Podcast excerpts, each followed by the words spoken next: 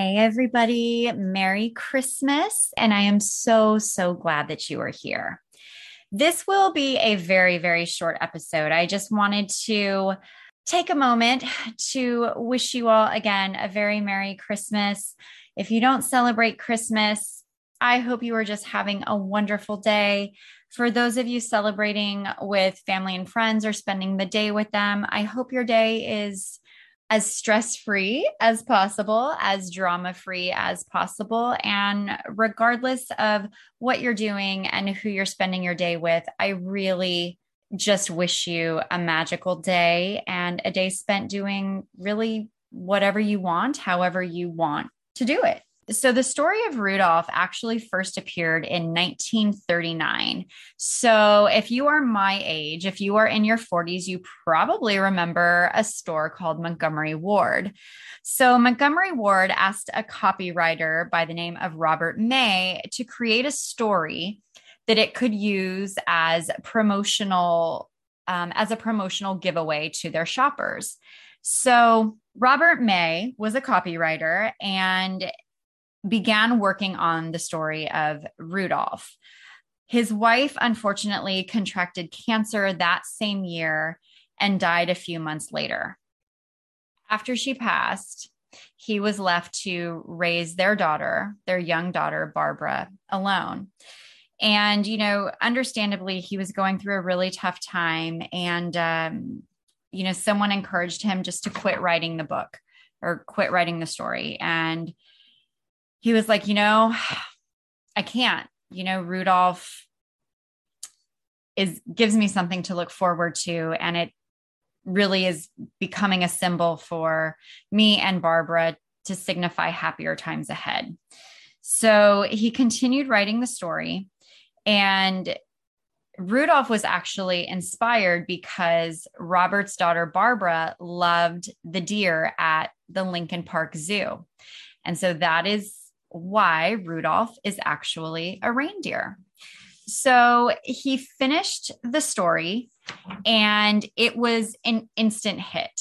Montgomery Ward gave 2.4 million copies away that season and only stopped production because there was um, a wartime restriction on paper. So it was so popular and they did it year after year but then there you know then there was that restriction and when they resumed production in 1946 it was more popular than ever one important note is that Robert May didn't receive any additional compensation. And, you know, to me, like that kind of makes sense. This was a part of his job, I think and it was given to him as just like hey this is probably some special project. If this had happened in present day i think you know maybe he would have received a bonus maybe rivaling whatever clark griswold may have received in christmas vacation which i've actually looked that up too just to see like, what would make somebody pass out. And that was interesting. And i don't have that off the top of my head but um, i might just throw that on instagram at a later time but anyway, he didn't receive any additional compensation.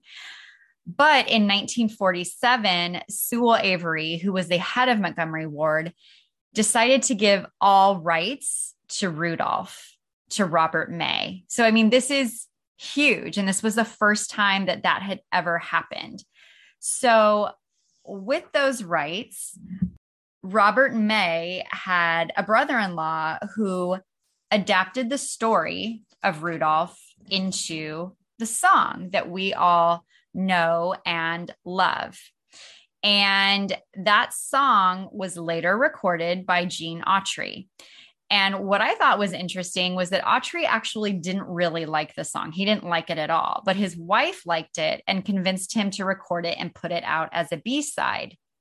It then became the biggest selling Christmas song behind White Christmas.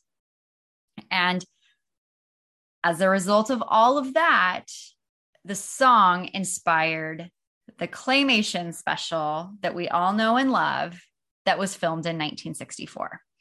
So I thought this was a really cool story behind the story of Rudolph. I just, I had no idea what the backstory was. And I just thought that this was so interesting. And I really loved that, you know, this story served as a symbol of hope and happier times to come for a man and daughter who, you know, lost their wife and mother.